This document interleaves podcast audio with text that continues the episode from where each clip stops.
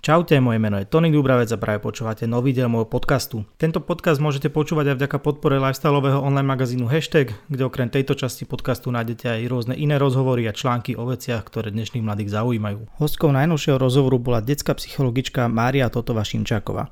Mária je uznávaná odborníčka, ktorá sa venuje moderným závislostiam detí, digitálnej gramotnosti, bezpečnosti na internete a mnohým ďalším témam, ktoré súvisia s deťmi a dospievajúcimi je odbornou garantkou programu Deti na nete, ktorý vytvoril operátor Orange, autorkou dvoch kníh o rodičovstve, členkou Rady pre reklamu ako odborníčka na problematiku reklamy, ktorá je zameraná na deti a samozrejme má svoju aktívnu prax. Ja sa veľmi teším, že som mal možnosť urobiť rozhovor s takouto kapacitou a zároveň veľmi milou ženou, s ktorou sme sa výborne porozprávali o deťoch, o technológiách, o digitálnej gramotnosti nielen detí, ale aj rodičov či učiteľov, o sociálnych sieťach a o závislostiach na sociálnych sieťach či na hrách. Ten podcast má podľa mňa určite čo ponúknuť mnohým rodičom, preto ak nejakých vo svojom okolí máte, určite im ho pozdielajte. Takisto, ak vás bavia podcasty, ktoré robím, odoberajte ich na vašej obľúbenej podcastovej platforme. Toľko odo mňa na začiatok, teraz už vám prajem príjemné počúvanie. Ešte predtým, než si vypočujete ten rozhovor, na ktorý verím, že sa už tešíte, tak venujte mi prosím pár sekúnd. Veľmi rád by som vám dal do pozornosti môj nový podcast, ktorý sa volá Doba digitálna a vznikol začiatkom februára a práve teraz je tá fáza, kedy potrebujem, respektíve je viac ako vhodné, aby čo najviac ľudí z vás, ktorí už poznáte moje podcasty, počúvate moje rozhovory a máte ich nejakým spôsobom radi, aby ste možno vyskúšali si vypočúvať niektorý diel podcastu Doba digitálna, ktorý sa venuje online marketingu, e-commerce, startupom, kryptomenám a všetkým veciam, ktoré úplne bezprostredne súvisia so životom v 21. storočí. Obsah toho podcastu má byť viac edukatívny, má predstavovať zaujímavé projekty na Slovensku, budú tam samozrejme aj rozhovory a chcem, aby to bol pre vás kontent, ktorý naozaj, že vás niečo naučí, z čoho si niečo zoberiete, či už pre vaše vlastné projekty, pre nejaké podnikanie, ale aj do nejakého pracovného života. Takže ak vás zaujíma všetko, čo súvisí s digitálnym svetom, tak budem veľmi rád, ak dáte šancu podcastu Doba digitálna. Ja za mňa môžem slúbiť, že to bude kvalitný content a že už nebudem robiť viac ako dva podcasty súčasne, takže ďalšia takáto požiadavka už z mojej strany nepríde. Link na tento podcast vám dávam do popisu, takže budem veľmi rád, ak si dobu digitálnu vypočujete a určite mi napíše nejaký feedback. A teraz už ten slubovaný rozhovor. Mária Totová Šimčáková, detská psychologička, sedí oproti mne. Pekný deň vám prajem. Pekný deň aj vám. Ďakujem veľmi pekne, že ste si našli čas, že ste prišli. Uh, je to úplne prvý rozhovor, kedy si s, hostiu, s hostkou alebo s hostom týkam, teda vykám, pardon, takže je to pre mňa nová skúsenosť a bož, dúfam, že sa nepomýlim počas toho. Úplne v pohode aj s týkaním, nebojte sa. Super. Alebo neboj sa. dobre, dobre. Uh, začal by som takou otázkou, že ako teda vy sa venujete deťom uh, z rôznych oblastí, ako keby že z rôznych pohľadov, že mm. pracujete s nejakými, nejakou bezpečnosťou na internete, so závislosťami a podobne, že ako tá pandémia a to, ako sme boli ako keby aj tí, ktorí neboli úplne že digitálne nechcem povedať, že gramotní, ale zvyknutí, tak zrazu boli na to odkázaní, že ako to ovplyvnilo možno tú situáciu s nejakými závislostiami alebo s nejakým možno, že nárastom vašich klientov alebo podobne. Dobre, tak keď sa na to pozrieme tak, že musíme vnímať, že už máme deti a vôbec máme generáciu, ktorá je digitálna. Uh-huh keď sme začínali s projektom pred 12 rokmi, tak sme si tak hovorili, že á, tak začneme tak s deťmi okolo 10 rokov, to sú takí tí, čo dostávajú mobil a dostanú sa k počítaču, majú nejakú informatickú výchovu a neviem čo. Keď už e, hovoríme o naozaj 21. storočí a nejaké 2-3 roky dozadu, tak jednoznačne sme museli úplne inak um, upraviť ten vek tých detí, pretože sa nám rodia deti, ktoré už si nevedia predstaviť život bez telefónu, nevedia si predstaviť, že počítač by nemali k dispozícii, že by nemohli na ňom robiť veškeré aktivity, hlavne tie zábavné, ktoré oni robia. Uh-huh. A teda takúto generáciu my máme teraz. To znamená, že dotykové technológie nám výrazne posunuli aj vek detí, čiže máme deti, ktoré už v detskom kočiku, keď mama požičia mobil, dokážu prštekom posúvať po obrazovke. Je to tak. Tým pádom tie 4-5 ročné sú už vlastne tiež tie, ktoré môžu spadnúť do rôznorodých problémov. Uh-huh. Čiže my robíme už dnes naozaj s vekovou kategóriou od útlých, e, útleho veku, predškolského veku a ťaháme to naozaj až do, tej, do dá sa povedať, dospelosti. A ak sa pýtate na tú pandémiu, tak my tým deckám dávame nejaké vzdelanie v rámci tej gramotnosti počítačovej uh-huh. a možno sme všetci boli presvedčení, že tých pár hodín informatickej výchovy, čo majú, je to super, ako sa oni vyznajú. Určite sme na to veľmi narazili a pochopili, že to tak nie je. Uh-huh. Pretože v sekunde, keď sme ich posadili doma k počítačom. Ja dokonca hovorím, že to pre mňa nebolo dištančné vzdelávanie, ale v rámci toho, čo som si teraz naštudovala, to bolo tzv. dištančno virtuálno domáce vzdelávanie. Je to už je komplikované. Môžeme si potom povedať, čo to vlastne znamená, ale princíp bol naozaj taký, že tí decka sedeli doma a zrazu im chýbali aj tie počítačové digitálne zručnosti, odposlať učiteľovi mail, proste spraviť veci uh-huh. a tak ďalej a tak ďalej, čiže toho je tam hrozne veľa. A na druhej strane presne zrazu celý sociálny svet bol internetový. Uh-huh. Takže zabávam sa tam, hrám sa tam, hýbem sa tam, mám tam sociálne kontakty a všetko tam zrazu mám. Takže nemôžeme si naozaj myslieť, že tie decka by to zvládli dobre. To znamená, že vidíme, že to bolo pre mnohé fascinujúce, uh-huh. že ich ten svet pohltil ale keď sa pýtame na tú závislosť, tak stále sme na tom tak, že nevieme, čo to spôsobilo. Pretože ešte, ešte, skoro. Je, ešte je skoro, presne. Nevieme. Ja si myslím a som ten optimista, ktorý si hovorí, že tým, že tie decka si vyskúšali, aké je to náročné zrazu naozaj existovať len pri tom počítači, že teraz, keď nabehli do tej školy, sú mnohé strašne radi, že škola existuje, že kontakty mm-hmm. existujú a vidíme, že toto ich veľmi baví na druhej strane nám to otvorilo priestor pre decka, ktoré sa odmietali vrátiť do školy a nechcú tam byť. Že im to vyhovovalo. A chcú sa vrátiť domov k počítačom. Uh-huh, že ten internet je také mesto, kde sa cítia lepšie. Takže tam sa cítia lepšie. Sú to tie decka, ktoré sú tam pri, akože v takom bezpečí a tá škola pre nich až taká zaujímavá nie je. Sú to možno prípady skôr nejakých outsiderov v rámci tých Nie, kolektívov? Skôr, skôr um, nemusia byť ani outsideri v tých sociálnych kontaktoch, ale im tie sociálne kontakty cez tú obrazovku stačili. Sú to také možno introvertnejšie deti, možno s väčšími úzkosťami a pochopili, že ako sa doma majú dobre. Mám svoj priestor, mám svoju bublinku, mám bezpečie, môžem si robiť veci, kedy chcem. Ja chcem, uh-huh. okrem toho, že som pár hodín na online,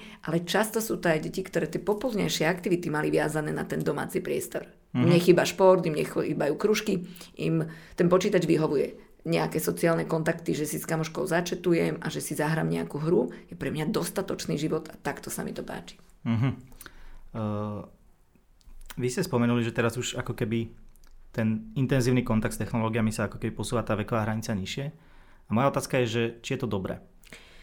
Mali sme tu jednu americkú profesorku, ktorá nám pred rokom na konferencii rozprávala, že buďte veľmi opatrní, pretože my už musíme rozprávať s matkami v pôrodnici, aby miesto svojho hlasu nedávali deťom do kočíka telefón alebo tablet, z ktorého uh-huh. im ide hlas.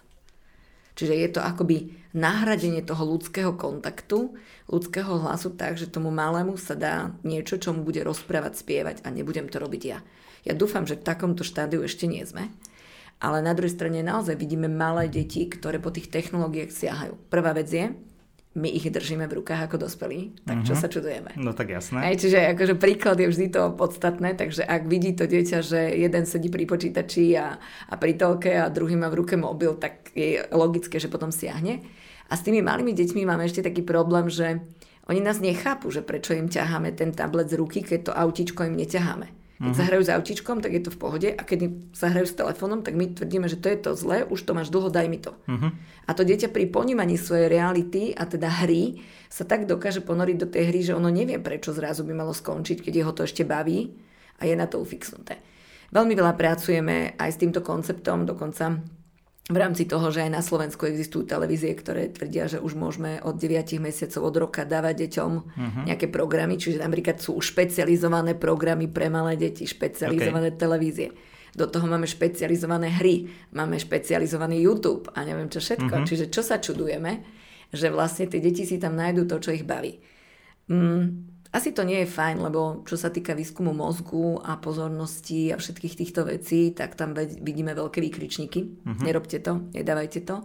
A keď, tak eh, berte to ako doplnkovú činnosť. Ja si viem predstaviť, že keď dieťa sedí v aute a je úplne unudené a nemá čo robiť a matka potrebuje niečím zabaviť, tak si viem predstaviť, že to vyrieši nejakou audio rozprávkou alebo teda naozaj uh, aj vizuálnou rozprávkou alebo niečím, alebo pesničkami, čímkoľvek ho chce zabaviť ale aby to nebola činnosť, ktorú dieťa má ako požadovanú, prípadne nevyhnutnú uh-huh. a bojuje a kričí a háda sa s nami, ak to nedostane.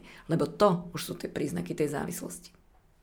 Jasné, že malo by to byť možno, že skôr odmena pre tie deti? A možno áno, ale skôr ja tak hovorím, že malo by to byť nejaká činnosť, po ktorej siahame vtedy, keď my nemôžeme byť aktívne zapojení do nejakej činnosti s dieťaťom. Uh-huh. A mala by byť naozaj časovo obmedzená, primerane tomu. A možno aj tomu, ako to vyzerá, keď to vypíname. Ak dieťa má naozaj tú reakciu už takú nevhodnú, že je celé rozrušené alebo vyžaduje, aby to stále dostalo, tak máme pocit, že OK, tu už to preháňa. To znamená, že nedokáže zvládnuť to pnutie, uh-huh. nemať tú technológiu v rukách. Ale ak mi to v pohode odovzdá, dohralo sa, ide sa hrať s niečím iným a je úplne v pohode, tak si môžem povedať, OK, tak moje dieťa dokáže zvládnuť aj toto a nepotrebujem robiť nejaké opatrenia, aby, hmm. aby nespadalo do nejakej zlej kategórie. A deti napríklad vedia plakať a byť nespokojné, aj keď im zoberieme akože akúkoľvek hračku. No presne tak. A že je, sú tieto napríklad tablety alebo smartfóny akože horšie v tomto, alebo je to ako keby iba princíp toho istého?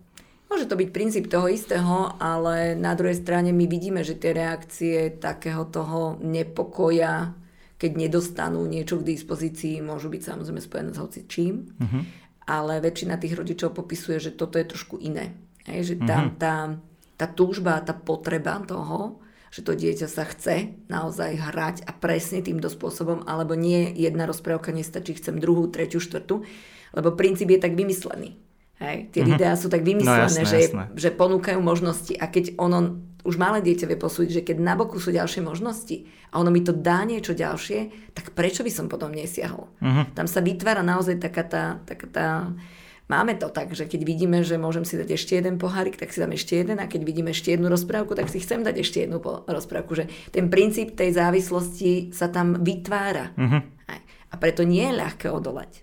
Ani nám veľkým, nie je to ešte tým malým. Dá sa s tým ale akože reálne niečo robiť? Lebo ako tá doba už bude asi v úvodzovkách iba horšia. Ja sa správam k tomu digitálnemu svetu detí a tak ako to naozaj sledujem celé roky tak, že ja by som povedala aj rodičovi, že neznamená to, že dokážeme existovať bez technológií. Že dokážeme existovať bez toho, aby dieťa bolo digitálne gramotné, uh-huh. vedelo niečo robiť na tom počítači. Ale nie je to len to, čo je zábavou. Nie je to len tým, že tak by mali tie veci vnímať. Napríklad, keď sa pozrieme na 100% času, ktoré bežne deti trávia na internete, koľko z toho má nejaký zmysluplný čas? Napríklad učenie niečoho, uh-huh. alebo vytváranie niečoho vlastného a tak ďalej, tak ďalej. Nám to vychádzalo pred touto onlineovou dobou, že to bolo asi 10% nejaké projekty do školy, uh-huh. nejaké učenie. Samozrejme, teraz sme to zamávali, lebo teraz deti pochopili, že aj to učenie a veci môžu plynúť tade, ale principiálne to je iný pomer. Ale keby sme tak brali, že 10% je, je teda to učenie, je niečo zmysluplné, je pozitívne použitie, 90% je zábava. Mm-hmm. Zábava na internete 90% je strašne veľa. No jasné. Druhá vec je, vždy ja hovorím, že povedzme si príklad nás, dos- nás dospelých. Asi to takto rozložené nemáme. Že my už fungujeme trošku v reálnejšej dobe a aj keď tie technológie máme, tak ich máme inak. A myslím si, že na toto ponímanie pomohla aj táto doba, že decka pochopili, že sa musia naučiť písať na klavesnici, že musia vedieť od, odposielať veci, že musia vedieť natočiť video, musia urobiť to, tamto. Že veľmi zvýšili svoju počítačovú gramotnosť v tom pozitívnom mhm. zmysle, uh-huh. čo my im dokola opakujeme, že Uč sa s tým počítačom robiť veci, ktoré potrebuješ. Ten telefón je multifunkčný prístroj, môže ti dať kopec vecí. Čiže nie len to, že tam proste nejaké, vytváraš nejaké smajliky, posielaš, ale mm-hmm. nauč sa s ním naozaj pracovať. Maj tam záznamy, maj tam poznámky, maj tam veci, čiže aby naozaj dokázali tie technológie využívať svoj prospech a v takom smere, ako my hovoríme, že pozitívno. A to veľmi pomohlo. Na druhej strane stále tam budú mať tu ten priečinok mm-hmm. tej mhm. zábavy. Akože určite. Je to tam ostane. Je to jedna z hlavných funkcií aj internetu. Mm-hmm. A moja otázka je, že či ich to napríklad dokážu naučiť rodičia, ktorí, aspoň ja, čo vnímam, tak aj generácia môjho otca, ktorý má 54, tak tá digitálna gramotnosť je strašne slabá. Mm. Akože to sú ľudia, ktorí často naletia na nejaký vírus, klikajú mm. na linky, ktoré nepoznajú, zdieľajú samozrejme konšpirácie, o tom ani sa nemusíme baviť, to je úplne samostatná téma. je pre nich úplne tabu. Že to mhm. oni ako keby nevedia, veľa ľudí napríklad nevie ani maily posielať, ľudia sú stále ako keby takí skôr, že analogoví, alebo radšej telefonujú. Vie takáto generácia rodičov naučiť tie deti, alebo ako zabezpečiť to, aby to ich učenie a chápanie tých technológií bolo racionálnejšie, to nazvem? Asi, asi také pre nich dôležité je, že aj my musíme rásť technologicky. keď chceme, aby sme mohli kontrolovať tie mm-hmm. deti a byť za ne zodpovedné. Je to jedna z tých princípov prevencie, ktorý ja tam stále opakujem, že rodič nemôže technologicky ustrnúť, pretože dieťa ho často predbehne. No, bežne. No, čiže potrebuje aj on. A mnoho technologických hračiek v domácnosti nastavujú deti, nie dospelí. Hej? Lebo to, to majú, je úplná pravda. Majú jasné. intuitívne použitie, oveľa rýchlejšie a ide im to.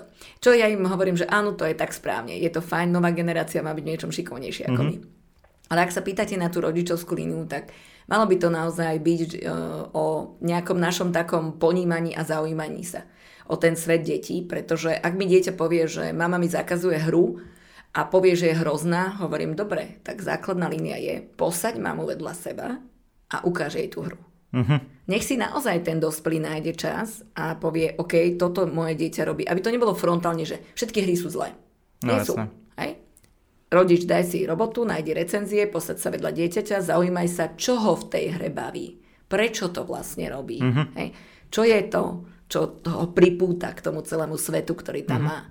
Čiže toto je tá línia toho rodiča a záujem o to.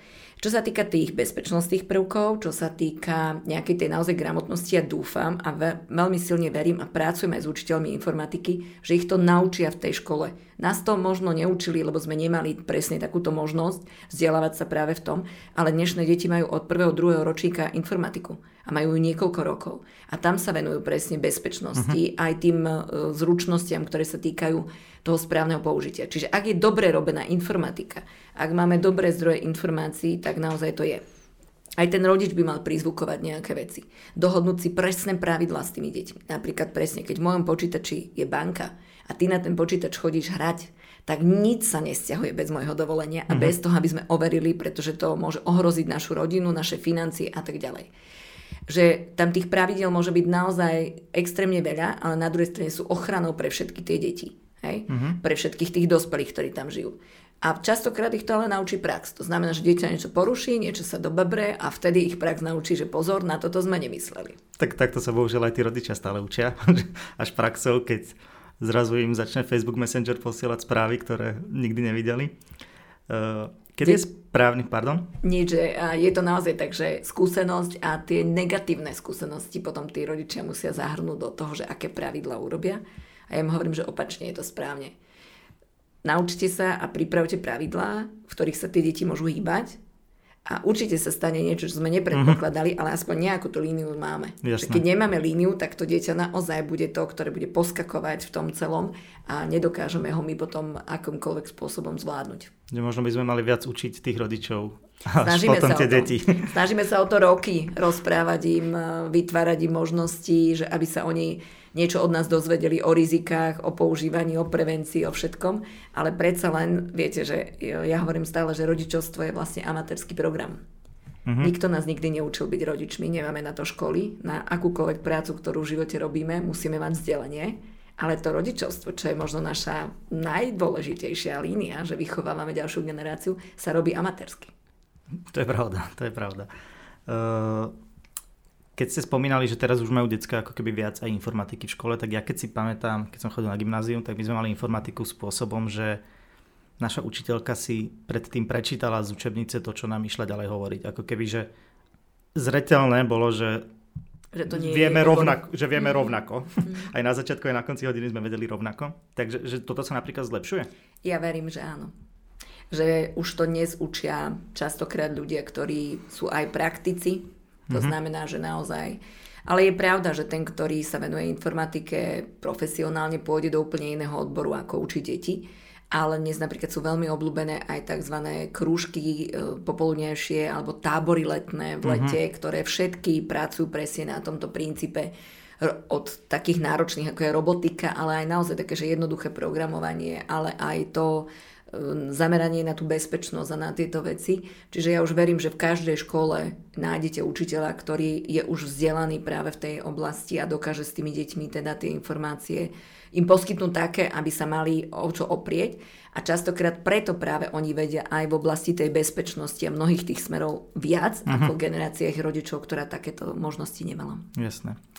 Kedy je vhodný čas, aby dieťa dostalo mobil napríklad? Vtedy, keď sa, keď sa vieme si predstaviť, že to dieťa bude zodpovedné primerane a robíme to pre jeho samostatnosť a zodpovednosť. Uh-huh. Pre niektoré dieťa, a teda nám štatistiky ukazujú v rámci nášho projektu Deti na nete, že je to tak plus minus ten vek školopovinného dieťaťa. Na druhej strane je fajn, ak rodičia ešte trošku počkajú a vidíme, že potom je taká silná línia toho narastu okolo tých 8-9 rokov. Mm-hmm.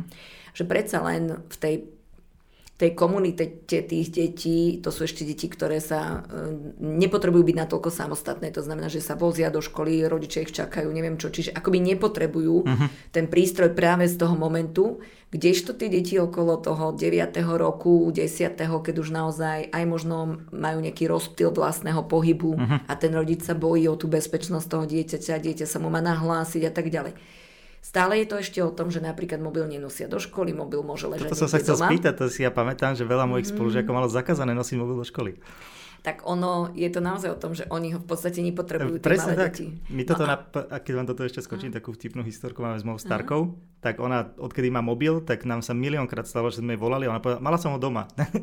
Potom prečo je to mobil, keď ho nechávaš doma, tu sme mohli na pevnú linku volať.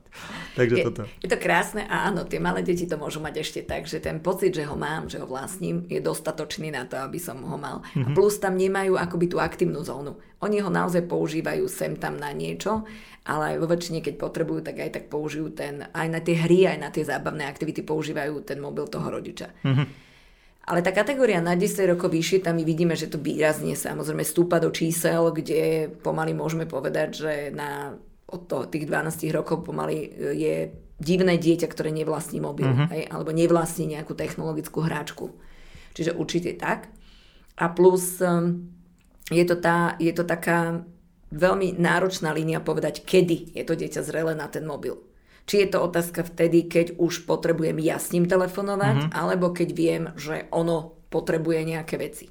Tie malé decka tam majú pár telefónnych čísel, dôležitých ľudí okolo seba, nejakého kamaráta. Ale keď už sa pozrieme naozaj na to, čo používa dieťa na 10 rokov, tak to už je naozaj o tom, že tam je širokospektrálne použitie, čiže už je to naozaj od internetu cez všetky možné aplikácie, mm-hmm. ktoré tam má.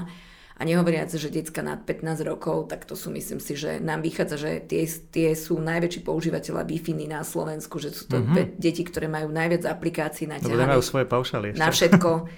A nehovoriac presne, že už si šporia, aby nemali problémy s rodičmi, ale na druhej strane už naozaj vyžadujú, aby ten mobil proste mal určitú funkčnosť, uh-huh. ale aj ju používajú. No jasné. Čiže tam už to sedí. Um, pre mňa ten, ten prvý moment toho dať dieťaťu do ruky mobil, um, podľa mňa vychádza často z tej motivácie tých dospelých, aby to dieťa mohlo komunikovať so mnou, ale neuvedomujú si, že keď to urobia, tak to dieťa začne komunikovať s celým svetom, uh-huh. ak bude chcieť. No jasné. Že s tým nerátajú. Hej. A to sa vlastne stane. Že to berú, že to je vysielačka, ale ono je to, ono je to zložitejšie. O, obojstranný proces. Jasné. Uh, akú rolu možno v tomto zohráva nejaká taká, že taký kolektívny tlak? Že Veľkú. oni majú, ja nemám, oni majú taký, ja mám iný. Presne, veľkú. Že tlačia na to tie, akože cítia tie, tie decka, že musia od rodičov vyžadovať to, čo majú aj ostatní. Mobil okrem funkcie je také, že teda dieťa ho vníma ako hračku, keď je menšie, tak má jednoznačne prezentačnú rovinu. To uh-huh. znamená, že ja ho potrebujem vlastniť, lebo ho majú všetci. Uh-huh. Mám mnoho detí, ktoré mi povie pri takom súkromnom rozhovore, že ja ho používam iba to, že zavolám máme babke a nič s ním nerobím, ale mám ho. Mm-hmm. Čiže jednoznačne je to taká vec. A čím tie decka sú staršie, tak tým naozaj už si nevedia predstaviť bez toho, aby to malo dátové nejaké veci, aby naozaj to splňalo tie ich požiadavky. Aká je vaša skúsenosť s rodičmi, že vedia oni napríklad ako na to reagovať, keď dieťa príde domov a že ja chcem smartfón, ja chcem iPhone alebo ja chcem takýto mobil, že čo robia? Že vedia si napríklad ustražiť tú svoju úlohu v tom, že oni rozhodujú, čo bude to dieťa mať? Dnes je to základná výchovná vec, ktorá sa nám stala a ktorú môžeme uplatňovať, je odňatie technológie. Uh-huh. To si my ako generácia asi nepamätáme. Dnes je to základný trest, ktorý sa môže stať, ak dieťa nefunguje správne, ak niečo nie je dobré, ak neplní si povinnosti do školy čokoľvek, daj mi mobil. Uh-huh. To odňatie na kratšiu, dlhšiu, akúkoľvek dobu, je vlastne jeden zo základných trestov, ktorý rodičia používajú. A na druhej strane je to naozaj o tom, že majú odmenu tie deti v tom, že dostávajú technologické hračky. Mm-hmm. A zase naša štatistika z projektu ukazuje, že majú najlepšie v rodine. Rodič je ochotný mať slabší mobil, ako, ale dieťa nie. dieťa chce to najlepšie, čo sa dá a jednoznačne to aj bude používať. Mm-hmm. Čiže mnohokrát naozaj to nie je také, že rodič dá dieťaťu starý vyradený mobil, ale dieťa si povie a dostane ho ako dar a rodič má možno o tri kategórie nižšiu, nižší level mobil. My sme toto mali presne naopak, My, ja som dedil mobil po otcovi. To sa dialo, ale Áno. už nie. a ale je to možno to aj súvisí s tou zase digitálnou gramotnosťou, že tie detská sú pred rodičmi a tým Určite. pádom potrebujú od toho zariadenia ako keby, že majú väčšie nároky. Väčšie nároky, význajú sa v tom, chcú, aby to malo naozaj všetky tie veci foťakové, lebo mm-hmm. čo oni najviac používajú je naozaj viac SMS-kovanie ako telefonovanie. Uh-huh. Jednoznačne potrebujú foťák, videa, čiže tú obrazovú a vizuálnu stránku, ktorú majú. Mnohé si už vytvárajú vlastné veci, to znamená, že tam potrebujú práve na tomto stávajú je, je to o všetkých možných aplikáciách, ktoré sú, ktoré to dieťa používa a tým pádom napríklad pamäťovo je dôležité, aby tá uh-huh. hračka mala svoje veci a tak ďalej. Čiže naozaj sú najnáročnejší, jedni z tých náročných používateľov. Uh-huh. Keď sme prešli možno k tým sociálnym sieťam, tak sociálne siete sú oficiálne od 13 rokov priemerne, uh-huh. ale vieme, že realita je teda iná. Uh, dá sa ustrážiť, či to dieťa je, ja neviem, na TikToku, teraz mm-hmm. aktuálna téma, alebo je na Instagrame, alebo čo tam postuje, alebo niečo? Rodičov presviečame, že by to mali ustrážiť, hlavne pri tých deťoch, ktorí sú napríklad do tých 10 rokov a napríklad to 6-ročné dieťa, ktoré ešte slabo číta, slabo píše. Nám to vychádza štatisticky, že každé druhé dieťa do 10 rokov a každé nad 10. Napriek tomu, že máme nejaké úplne iné limity, 13, 15 rokov a tak ďalej Porušujú tie pravidlá na začiatku rodičia, ktorí na tlak rodičov, e, tlak detí vytvoria sami rodičia, starí rodičia alebo ktokoľvek ten profil. Uh-huh. Je to preto, lebo tréner píše tréningy deťom a potrebuje tam byť napojené, preto, lebo s babičkou si niekde potrebujú streamovať a babička potrebuje vidieť a tak ďalej. Čiže mnohokrát pre tie malé deti sú to práve rodičia, ktorí vytvoria tú zónu. Ak ju vytvoria, tak ju musia mať aj pod kontrolou.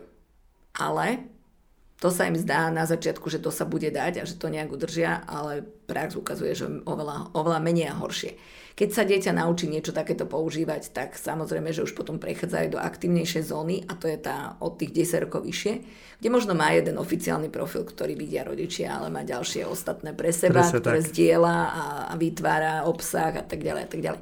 Mnoho rodičov, čo pre mňa je absolútne šokujúce je, že nevie, že napríklad dieťa vzdiela už svoj vlastný obsah fotografie, mm-hmm. videá a tak ďalej a tak ďalej. A to pre mňa ako rodiča je zaražajúce, pretože toto by som o tom dieťati mal vedieť. Áno, v 13 rokoch mi už dieťa nedovolí, aby som bol jej kamarát a niekde bol pripojený na ňo, ale aspoň viem, že nejaký obsah vytvára. Mm-hmm. Aspoň viem, že niekde je. Čím viac e, ten rodič má takú, ja tomu hovorím, že kontrolu s dôverou, uh-huh. že dôverujem, ale preverujem, tak má šancu, že to dieťa aspoň v tých úvodných rokoch dokáže naučiť nejaké správne pravidlá, čo sa týka naozaj zverejňovania fotografií, zverejňovania osobných údajov, zverejňovania nejakých tých vecí o sebe. Ale na druhú stranu vidíme príklady, kde rodič podporuje, aby dieťa bolo youtuber alebo, alebo proste aktívny, dokonca no, naozaj super aktívny aj v tomto smere. No a to je podľa mňa taká skrytá zase hrozba, že áno, ono sú to nejaké tie finančné toky, ktoré môžem zarobiť a to dieťa si ich akoby môže zarobiť. Na druhej strane vieme si predstaviť, čo to robí s psychikou dieťaťa. Ako to bude, aké to bude mať následky na to, že zrazu je proste úspešné v niečom uh-huh. a potom sa stane, že to prestane fungovať, lebo to dieťa raz dospeje, nebude už zaujímavé, nebude také milé, zlaté, úžasné, ako keď bolo maličké. A teraz ako sa ono vyrovná s tým, že zrazu nebude fungovať. Bude musieť pritvrdiť, bude musieť vymyslieť iný obsah a moje príklady hovoria, že ten obsah už nie je taký, ktorý my ako rodičia vidíme radi. Uh-huh. Uh, to samozrejme určite. Čo môžu tí rodičia urobiť, pretože uh, prítomnosť rodičov na sociálnej sieti je jeden z hlavných dôvodov, prečo deti odchádzajú na inú sociálnu sieť. Uh-huh. Že majú mať nejaké fake profily, alebo že ako majú toto riešiť. Keď ten rodič nechce, aby naozaj dieťa vytvaralo nejaký iný obsah, tak uh, ja som napríklad za to, aby sa nepozerala pokutne história, alebo aby, aby ten rodič to naozaj nerobil poza chrbát toho dieťaťa, pretože to dieťa na to príde a stráti dôveru. Uh-huh. Aby to bolo o tom, že povedz mi, čo robíš, ukáž mi, akú fotku zdieľaš. S touto som OK, s touto napríklad nie som. Aby bol akoby partner ten rodič v tom a mal ten prehľad.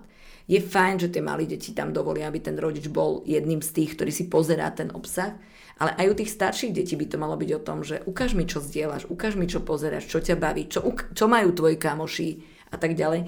Čiže No a potom je tam dôležitý ten nekritický postoj k tomu a trošku väčšej tolerancie. Akože ten rodič môže nad niečím, že mu vybehne obočie, ale nemal by to naozaj akoby všetko zadúpať pod zem, uh-huh. lebo to dieťa mu to druhýkrát neukáže. Toto som sa chcel presne spýtať, uh-huh. že mm. asi by mali to robiť nie ako, že chcem to skontrolovať, ale zaujímam sa od teba, tak. že čo ty, čo ty čo robíš, čo ťa baví. Čo vidíš, čo ťa baví, čo uh-huh. sleduješ, hej, všetko, všetko toto. A rovnako napríklad, ja som za takú mm, líniu toho, ja tomu hovorím, že krabička, krabička dôvery v tom, že všetky heslá na nejaké pripojenia a veci by mal mať ten rodič k dispozícii. Do 15 rokov je plne zodpovedný za svoje dieťa. Dokonca uh-huh. aj za to, čo urobí na internete. A to by sme si mali uvedomiť. Asi hej. A je to o tom, že keď v tej krabičke ja mám nejaký ten prístup na Instagram, mám tam prístupy na, na sie, ja to nemusím ako rodič nikdy použiť. Ale principiálne by to dieťa malo vedieť, že také niečo existuje, tam je to položené a ja to nepotrebujem, kým nemám pocit, že niečo nie je v poriadku a nepotrebujem ťa odkontrolovať. A môžem povedať, že aj moja osobná rodičovská skúsenosť hovorí, že je to nevyhnutné. Uh-huh. Že mať akoby, vedieť, kde to moje dieťa internetovo digitálne funguje a mať nejaký prístup k tomu, ktorý nemusím využiť, ak nechcem naozaj byť ten tyran rodič, ktorý uh-huh. chodí za chrbtom, ale na druhej strane mám tu možnosť, keby bolo treba. Uh-huh. Uh, vy ste spomínali, že niektorí rodičia ako keby aj podporujú tie deti v tom, aby ten uh-huh. obsah tvorili. A to sa chcem spýtať, že dnešní slovenskí najúspešnejší youtuberi, tak väčšina z nich začínala vo veku 13-14 rokov uh-huh. na tom YouTube. Že čo sa s týmto dá robiť, alebo čo by možno mohli tí konkrétni youtuberi urobiť, pretože im to ako keby, oni sú teraz úspešní, im to vydržalo 8-9 rokov a ako keby oni nemajú pocit, že to môže byť problém. Že môžu napríklad oni apelovať na to publikum alebo tí rodičia, že čo by mohli urobiť, aby tam jasne dali najavo, že OK, toto je jeden zo 100, ktorým sa to podarí mm, a my potrebujeme si všímať aj ten zvyšok. Je veľmi dôležité presne začať tou líniou, že mne sa to podarilo, či to vyjde iným, to nie je jasné. A 10 rokov dozadu bola situácia na internete zase iná, ako je teraz. Ten pretlak, ktorý tam je, tak ja sa vždy ti pýtam, keď mi povedia, že ja by som niečo takéto isté chcel a presne mám naštudované, že aj on niečo také robil a je s tým úspešný. A ja hovorím, dobre, ale s tým je úspešný on. Čo budeš mm-hmm. robiť ty, aby si bol úspešný? Čím si iný? Čím si originálny? Čo dokážeš ponúknuť? A ak je to to, že budeš robiť len to, čo vyšlo už niekomu inému, tak to tomu internetu stačiť nebude. Mm-hmm. Lebo to už niekto robil. Čiže ten princíp je možno podporovať naozaj a tvrdiť tým deckám, že buďte kreatívni a musíte si nájsť vlastnú platformu. Možno naozaj cez ten internet, možno nie cez ten internet, alebo nejakým spôsobom, ale aby akoby neboli e, vyzývané tie deti k tomu, že robte kopiu toho, čo robím ja, lebo s tým oni nemajú šancu už uspieť. Uh-huh. Hej. Alebo by museli byť naozaj super, super dobrí. Keď si to zoberieme napríklad na hráčov hier, tak tam je ten, kto je naozaj na špičke, tak oni za 2-3 roky sú v takom zlom psychickom a fyzickom stave, že nie sú schopní dosahovať svetovú špičku. Ja som tu mal Ivana Lazarova pred pár týždňami, ktorý bol jeden z prvých profesionálnych hráčov Counter-Strike mm-hmm. u nás a on presne aj toto hovoril, že tam tá fyzická stránka je tak dôležitá, rovnako mm-hmm. ako ten samotný tréning tých her, že to ľudia to, že to podceňujú. Keď on musí trénovať 8 hodín denne, ako to vydrží, keď nemá kondíciu? On musí naozaj s tým telom pracovať, aby, aby vlastne vydržal aj fyzicky. Hej. A nehovoriť, že mentálna nejaká, nejaká psychohygiena, pozornosť, aby sa si udržal, reakčné časy, aby mu neodchádzali. Viem si predstaviť tisíc vecí ako psycholog, ktoré by som hneď povedala, že toto, toto všetko musí byť. Čiže ak sa naozaj bavíme o tom, či môžu tí teraz úspešní ľudia ovplyvňovať tú generáciu, áno, môžu im ukazovať, že môj úspech je takýto, ty si hľadaj vlastnú cestu, uh-huh. to je podľa mňa veľmi dôležité. A ďalšia vec je, aby ich vyzývali k reálnemu životu. Mm-hmm. Aby ich nevyzývali iba k tomu, že internet je všetko. Lebo vo väčšine každý z nich už tak biznisovo sa neskôr tak akože jemne, ale s istotou točí aj k tým reálnym veciam, no, reálnemu životu. A aby to bolo naozaj o tom, že toto je len jedna z tých ciest, ktorou sa ja prezentujem, ale už žijem v realite. Mm-hmm. Alebo možno ukazovať tie, tie isté stránky, ktoré to obnáša. A trošku presne povedať aj o tých chvíľach, kedy sa mi nedarilo, kedy mi to nešlo, kedy ma nikto nesledoval a bol som z toho frustrovaný, alebo opačne, že keď mi klesajú tie čísla, že aj teraz ma to možno mrzí, ale čo, čo s tým robím, hej, ako sa s tým vyrovnávam. Uh-huh. Uh, vnímate to, čo z nejakých aj svetových prieskumov vychádza, že deti dnes chcú byť proste viac influencermi a youtubermi než astronautmi ako kedysi? Určite. Je to jedna z takých, ja tomu hovorím, že moderných povolaní, ktoré deti na nás, uh, chcem byť blogerka, hej, mm-hmm. a mhm. neviem čo, čo naozaj tie staré mami nerozumejú, čo to vlastne znamená. A druhá vec je, ani tie deti nerozumejú, čo to znamená. Lebo mm-hmm. si to nevedia predstaviť, oni vidia len ten obraz, ktorý ten výsledok je osledkovaný, presne v tom výsledku, ale nevedia si predstaviť, čo to je. A je to asi taká, taká novodobosť toho, že ten internet ponúka rôzne, rôzne, rôzne možnosti a tie deti sa orientujú aj v tom, že akým povolaním ja môžem ten internet obsiahnuť. A toto je jedno z nich. Čo je tá motivácia podľa vás, alebo podľa vašich skúseností? Sú to peniaze, je to sláva, je to publikum? Pre deti, pre deti motiváciou, prečo on chce mať nejaké tie lajky a zákliky a tieto veci, je samozrejme, na, ako pre každého je to otázka uspieť Uh-huh. A dieťa nemusí, malé dieťa nemusí premýšľať ani o tých financiách, nemusí premýšľať o, o mnohých veciach, ktoré ho neskôr samozrejme už budú zaujímať, ale na začiatku je to úspech a možno naozaj to, ako bude vyzerať v očiach tých svojich najbližších, to znamená kamoší, čiže tá najbližšia sociálna skupina. A druhá vec je ten vzor, niekomu sa pripodobniť. To pre uh-huh. tie malé deti naozaj platí. Čím sú samozrejme tie detská staršie, už vo veku tínedžerov, tak si uvedomujú, že je to aj dobrá životná cesta a je to aj nejaký zaujímavý finančný tok, ktorý uh-huh. môže byť a tak ďalej. Ale tí mali to berú veľmi prírodzene. Ako veľmi v tomto možno zohráva opäť ten kolektívny tlak, že čo si o mne budú ľudia myslieť, že vieme tie deti možno učiť k tomu, že to nie je až tak ako keby dôležité? Nájsť takú, takú cestu správneho vnímania toho internetu, že môžem tam byť videný a môžem vidieť, ale na druhej strane nebyť na tom závislý, aký sociálny obraz o sebe vytváram.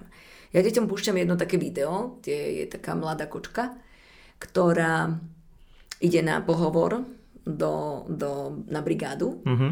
a samozrejme ide s tým, aký má úžasný životopis a tam je napísané, že teda je výborná študentka a všade v pohode, všetko, všetko teda je výborné. A tá pani vyťahne na ňu taký papier a povie, že OK, ale tu som našla nejaký profil, ktorý si založila o tom, že niekoho nenávidíš. Okay. A na tom profile si sa chválila ďalšom svojom, že si kradla v obchode, že si zničila nejakú vec, mm-hmm. nejaký cudzí majetok.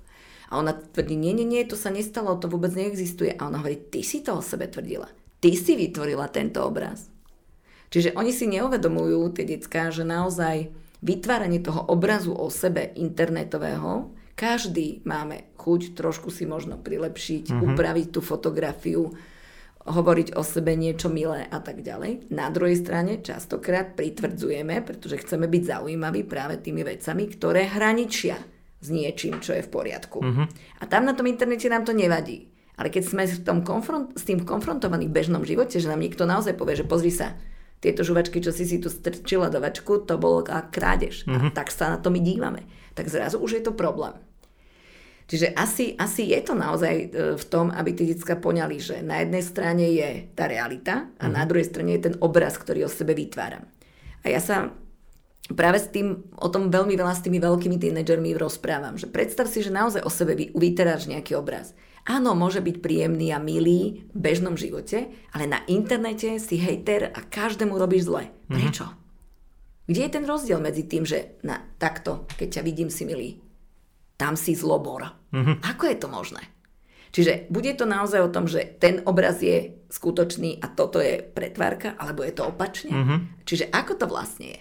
Čiže to sú také zaujímavé veci. No aké bývajú reakcie? No reakcie bývajú rôzne, lebo samozrejme oni sú šokovaní, že, že zrazu o tom majú premýšľať, aký obraz o sebe vytvárajú. A že kto vlastne sú a kde je tá realita ich. Nemôže byť pravda oboje? Samozrejme, že je.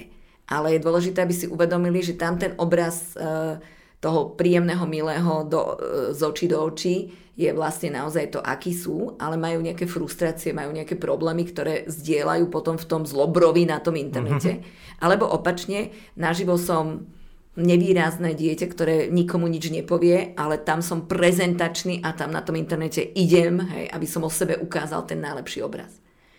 A ešte jedna z takých mojich dôležitých línií, kde viem, že sa s tými deťmi o tom treba baviť, A to je veľmi dôležitá otázka pre rodičov, je digitálna stopa. Uh-huh.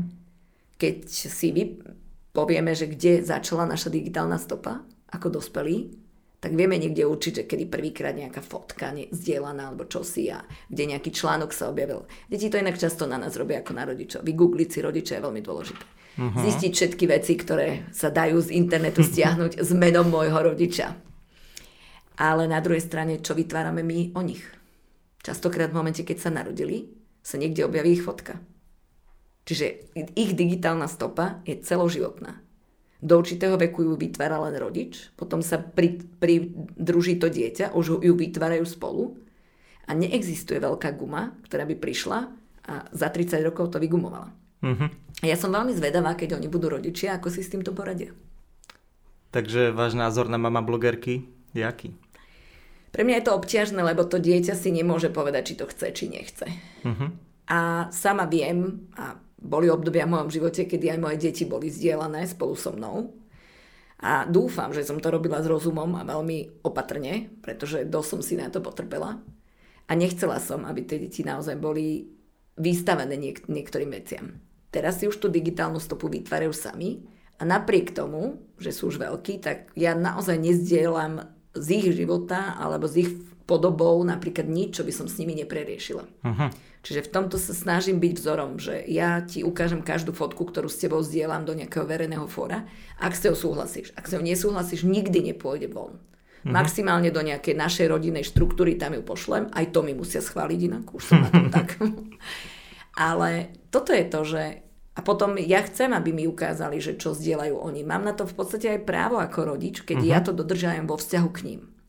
Čiže áno, ono je zaujímavé, že na príklade mami sa môžu učiť iné mamy. To, uh-huh. to, to funguje. Vieme, že to pomôže. Keď ja mám dieťa, ktoré celé noci preplače a už som z toho zúfala a nájdem mamu, ktorá mi povie, buď v kľude, to prejde, to je OK, také to bude, ale bude to aj lepšie, tak mi to pomáha. Hej? Len zase, aby to naozaj nebolo to, vo vzťahu k tomu môjmu dieťaťu. Čo keď raz naozaj všetky e, zdieľané hovienka mu budú teda akože extrémne vadiť, keď bude uh-huh. veľké. A ja už s tým nič neurobím, lebo to nevygumujem. To tam už niekde bude. Uh-huh. No jasné, jasné. Ja som už pár, s pár ľuďmi som sa o tomto bavil, že akože tie mami napríklad sa tešia z toho, že tie decka im získavajú lajky a tú pozornosť a akože to publikum sa teší, ale keď tie deti vyrastú, tak im to začne vadiť. Veľmi pravdepodobne im to začne vadiť. Nikto si nechce nájsť napríklad svoju fotku v plienkach na internete. Jasné. A to ešte plienkach by bola tá dobrá. Áno, to nechcel som ísť úplne. to by boli iné, ktoré by nás naozaj akože nepotešili. Áno. A, a je to presne o tomto, že, že ten môj svet má byť môj svet. A, uh-huh. a v určitom momente môžem povedať, že toto naozaj nie je to, čo by som chcel. A ten rodič keď musíme podpísať každý papier, napríklad, že či dieťa môže byť na školskom webe, uh-huh. či mhm. môže mať niekde fotografiu, prečo potom sa nezamyslím nad tým, že keď ja zdieľam ten obsah, že či s tým som ja OK a či s tým dieťa bude o 10 rokov OK.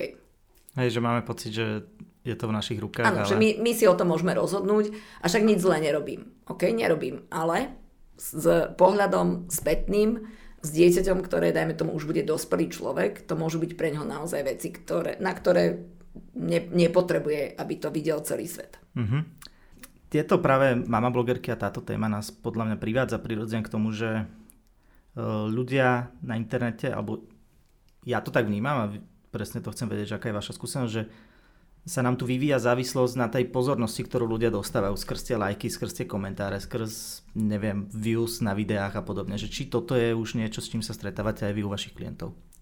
Keď sa pozrieme na tie deti naozaj do tých 15-18 rokov, tak vidíme, že naozaj tá závislosť na sociálnych sieťach a závislosť na hrách sú tie dve najtypickejšie, ktoré sa u nich objavujú. Asi záleží od toho, ako hlboko a ako rýchlo tie veci fungujú. A to má práve takú tú patinu pre tie deti, že ja môžem vytvárať obsah, obsah, obsah a nedarí sa mi a nejde, ale potom zrazu sa niečo chytí. A to zrazu je tá čarovná chvíľa, kedy mm-hmm. tú pozornosť ja získam keď e, niečo zrazu nie je iba už medzi kamarátmi, ale posúva sa to, dajme tomu, do tej verejnej sféry a ozývajú sa na to aj nejakí iní a podobne. Tie detská vo väčšine fungujú v takom svojom sociálnom prostredí, čiže oni oceňujú, ak to je z toho ich sociálneho prostredia. Mm-hmm. Ale môže to byť aj pozornosť, ktorá je negatívna výrazne. Teraz sme riešili, že naozaj celá škola vedela o niečom, čo nejaká šiestačka zdieľala a uh-huh. nebolo to v pozitíve. Ale zrazu to naozaj do jedného dňa vedela celá škola. Uh-huh. A všetci učitelia a už sa to roz, rozhodilo medzi rodičov a tak ďalej. Čiže naozaj tá rýchlosť, ktorá tam nabehne a ktorá je proste čarovná a keď je to pozitívne alebo aj negatívne, že niečo sa objaví a niek- zase opačne, že niekto je kritizovaný, ale predsa len je to pozornosť. Uh-huh. Hlavne keď sú to veci, kde si tí mladí ľudia zvyknú, tak e, naozaj majú pomaly abstinenčné príznaky, keď zrazu tá pozornosť klesá. Keď uh-huh. nikto si ma nevšíma. No a potom začne rozmýšľať o tým, že aký obsah by bol ten, ktorý by mi znova vrátil uh-huh. tých ľudí. A tam môžeme u detí naraziť na to, že nedokážu odhadnúť tú líniu toho, a môže sa stať, že naozaj ten obsah, ktorý začnú vytvárať, nie je úplne OK. Uh-huh. A to, to asi nie je to v poriadku, keď to, keď to tak je. Ale máme, máme takú, takú tú základnú vlastnosť našu, že chceme byť niečom úspešný. A keď to dieťa cíti, že práve toto je tá oblasť, ktorej je úspešné, a možno práve preto, že v nejakých iných nie je. Lebo mm-hmm. keď je úspešná aj inde, v športe, v škole a do toho si dá ešte aj niečo takéto, tak to akoby udrží nejakú tú hladinu toho adrenalínu a tých pozitívnych dopaminov v pohode. V sekunde, keď ono nikde inde nie je, a len toto je tá sféra, uh-huh. kde mhm. sa mu začne dariť, tak tam by som sa ja naozaj bála toho, že zrazu to bude jeho svet. A keď ten svet skrachuje a zrazu nebude, tak by ho to naozaj fyzicky a psychicky výrazne zasiahlo.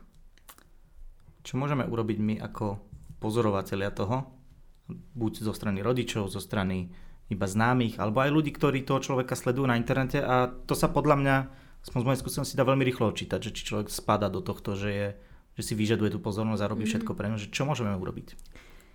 Tak uh, inak iný pohľad a iný uh, uhol majú mať tí ľudia, ktorí sú najbližší napríklad k tomu, k tomu mladému človeku ktorí by mu mali dopriať a mať možnosť s ním zdieľať aj také, akože ja tomu hovorím, že reálne veci a reálne úspechy a reálne veci e, života. Ale na druhej strane my, ktorí sme len takí pozorovatelia, napríklad presne niekoho sledujeme, tak je vidieť, že zrazu prídu veci, ktoré sú mimo napríklad záujem toho, že, že vidíme, že sú to také tie výkriky, hej, že uh-huh. a zno, znova si ma všimnite a tá téma je úplne mimo, alebo, alebo zrazu sa tam objavia takéto nejaké veci, ktoré predtým sme nečakali, že by mohli byť. A potom už akoby všetci strácame, ale možno povieme, tak toto ja už podporovať nebudem, tu sa ja už pozrieť nebudem. Čiže môžeme si my vlastne vybrať naozaj, koho sledujeme a pre mňa je skôr vzácna taká nejaká kontinuita a napriek tomu, že Možno je, sú veci, ktoré si nevšimne toľko ľudí, ak ten človek dokáže vytrvať, ak niečo robí a dajme tomu je, je naozaj taký, to, neviem nájsť to pokorný, asi uh-huh. to je mhm. to správne slovo, že si váži každého, odpíše, neirituje moju pozornosť, stále mi niečo neposiela, lebo toto napríklad ja som v tom úplne hrozná a zlá na všetkých. Čiže neirituje to pozornosť, nevyskakuje mi to stále, ale dajme tomu, keď mi to vyskočí, tak je to pripravené, premyslené, baví ma to a tam ja som ochotná povedať, že teba budem sledovať. Uh-huh. Hej? Čiže aby, aby to nebolo o tom, že, že proste vymýšľajú šokujúce obsahy a provokujúce a neviem čo všetko, zahlcujú, je toho strašne veľa, čo by ani nemuselo byť. A tým pádom mňa to napríklad odradí ako toho kto, sledovateľa. Keď toho je veľa, keď je to šokujúce, keď je to také cez čiaru, skôr mám naozaj radšej tých, ktorí to držia v takej nejakej podobe odbornosti alebo teda nejakého takého záujmu nejakej uh-huh. oblasti. A to by sme možno mohli povedať aj tým deťom, že možno je dôležité mať 10 tých, ktorí ma sledujú stále ako 150 tisíc, ktorí mi budú odchádzať, prichádzať podľa toho, ako budem chcieť. Alebo ako šokujúce veci robím. Ten trend je taký, že sociálne siete ako keby chcú ukazovať stále menej tých čísel verejne, napríklad, že počet mm. followerov, lajky sa teraz dajú už vypnúť na Instagrame a podobne, že je toto podľa vás správne? Že môže to pomôcť tým ľuďom, aby nevnímali seba alebo niekoho iného iba cez nejaké číslo? Ja si myslím, že, že by mohlo, lebo, lebo princíp, ak je to naozaj porovnávačka, že sa porovnávam s tým, čo má niekto iný, tak tým pádom sa nebude môcť porovnať. Uh-huh. Možno len obsahom, ale nie, dajme tomu, tým, tým číslom. Pre niekoho to číslo môže mať biznisový charakter a môže ho zdieľať tam, kde ho potrebuje, ale nemusí ho zverejňovať. Uh-huh. Hej. A to by mohlo pomôcť. Aj tým, ktorí, dajme tomu, majú menej, ako majú všetci ostatní a napriek tomu si ich niekto nájde. Uh-huh. Viete, že aby to nebolo o tom, že presne, že v rámci toho, že vždy budú vyskakovať len tí traja, ktorí majú najväčšie čísla, ale cieľenie, že môže vyskočiť niekto so zaujímavým obsahom, ktorý má možno malinké číslo, ale zrazu bude zaujímavý. Uh-huh. Hej? Ak to nebude nastavené len podľa tohto naozaj, tak môže to byť pre všetkých akože menej náročné na zvládnutie, uh-huh. ale aj menej stresujúce. Uh-huh. Uh, toto ako keby aj možno, že hlavne v posledných rokoch je to veľká téma, že digitálny minimalizmus ako keby ako únik z tohto sveta čísel a lajkov a algoritmov, že je to, vie to byť ako keby, že dlhodobé riešenie, že ja neviem, vymazať si aplikáciu, vypnúť si notifikácie alebo niečo, mm-hmm. že dá mhm. sa, dá sa už v roku 2021 a ďalej fungovať, že sa od niečoho odrežem, čo je technologické, celý svet to používa a má to nesporne ako keby veľmi veľa benefitov, že dá sa to nejako? Tak keď sa budeme baviť o tých deťoch, tak ja si myslím, že práve tieto veci by mali byť nastavované pre nich nejakým spôsobom a aj e, rodičia by mali mať e, nastavenia, ktoré naozaj s tým dieťaťom prechádzajú. A keď sa pozrieme na, na tých mladých ľudí okolo, tak uh, ja som za to, aby sme minimalizovali niektoré veci. A dúfam, že po tej dobe, ktorú sme teraz zažili, že sme všetci boli výrazne zatiahnutí do toho online sveta, sme niektoré veci pochopili a si poviem, že áno, pre mňa je dôležité niečo si odkontrolovať, niečo si pozrieť a tak, ale mám možnosť výberu. Mm-hmm. Zaberie mi to hrozne veľa času a ja som naozaj za to, aby človek, keď si k tomu sadá, si vyslovene nastavil budík a povedal, po pol hodine to vypnem. Mm-hmm. Aj keby som našiel super perfektnú vec, je to žrať času, ktorý ten čas niekde nenafúknem. Je to no, proste veličina, ktorú mám iba nejakú k dispozícii. A aby, aby sme dokázali vlastne si vybrať to, čo naozaj chceme. Uh-huh. Čiže te, urobiť ten výber pre seba. V niečom môžem fungovať a niečo sa mi môže páčiť, ale nemusím byť všade. Uh-huh. Nepotrebujem to byť všade. A pre mnohých je to neskutočne ťažká robota na sebe takto pracovať, pretože chcú byť všade. Chcú všetko zdieľať, chcú, chcú všade byť a vidieť a byť videný a tak ďalej ale myslím si, že to, to nie je schopný asi človek ani poňať, čo všetko vzniká nové, uh-huh. nové, nové. Takže taký ten selektívny mechanizmus, ktorý pre seba, pre svoju, svoje duševné zdravie musíme vytvárať, je podľa mňa dôležitý. A učiť to tie deti je o to dôležitejšie, lebo oni budú žiť úplne ešte náročnejšie dobe, uh-huh. čo sa týka technológií. Čiže učiť ich tomu minimalizmu, učiť ich výberu, selekcie, toho, čo naozaj... Nech, ja vždy hovorím, že to, čo mi ide pred očami a to, čo mi ide do uší, o tom si rozhodujem ja. Uh-huh. Určite. Uh, dal by som poslednú otázku, takú možno na zamyslenie, taký odkaz, že poslucháči tohto podcastu sú v mojom veku, okolo povedzme, že 30 Viem, že už vo vašom ponímaní to nie sú deti, veľakrát už sú to skoro rodičia. Čo môžeme my všetci urobiť preto, aby sme na tom internete boli spokojnejší? Aby sme aj z neho odchádzali spokojnejší. Mm-hmm. Ja sa na to zase dokážem pozrieť asi z tej role teda mm, toho, ktorý pracuje s deťmi a mladými ľuďmi. Ale jednoznačne je to o tom, že ako by sme sa mohli my cítiť spokojnejší. Nájsť si také mechanizmy, ktorými dokážeme fungovať. Ja viem, že každý z nás to dnes potrebuje pre prácu. Mm-hmm. Neviem si predstaviť, a mám problém si nájsť nejaké povolanie, kde by som nepotreboval mať počítačovú gramotnosť, robiť s mailami, robiť s telefónom, telefonovať, prijímať veci a tak ďalej. Ale to je jedna vec, že si povieme, že toto je moja práca, toto je, dajme tomu, to, čo potrebujem. Potom si nájsť veci, ktoré ma bavia na tom internete. A mne je jedno, že 30 bude hrať hru, uh-huh. ale mhm. proste keď ho to baví, tak je to zábava a nech si to užije. Uh-huh. A dať si na to primeraný čas, ktorý tomu môžeme venovať. Potom je to ten kontakt s tými ostatnými ľuďmi, tie sociálne siete a vyhľadávanie.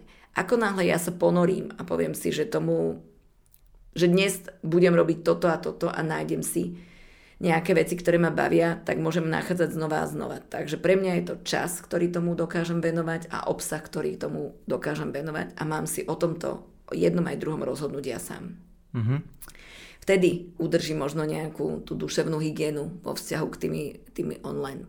Ja som aj za tzv. že deň bez, bez telefónu, deň bez online, bez všetkého, taký detox. Že jeden za týždeň. Aspoň jeden za týždeň. Uh-huh. Ja naozaj cez víkend, potvrdia sa moje deti, ja hľadám mobil. Uh-huh. Ja sa z toho hrozne teším, lebo to znamená, že som ho nemala v rukách, 20 krát na ňo nepozerala a pre mňa je to naozaj akože duševná hygiena si systémom niekde tam je. Hej, žije si vlastným životom, ak niekto prišlo, niečo prišlo, tak si to raz pozriem, alebo možno ani nepozriem. Uh-huh. Že nájsť si naozaj taký detox. Napríklad dovolenka.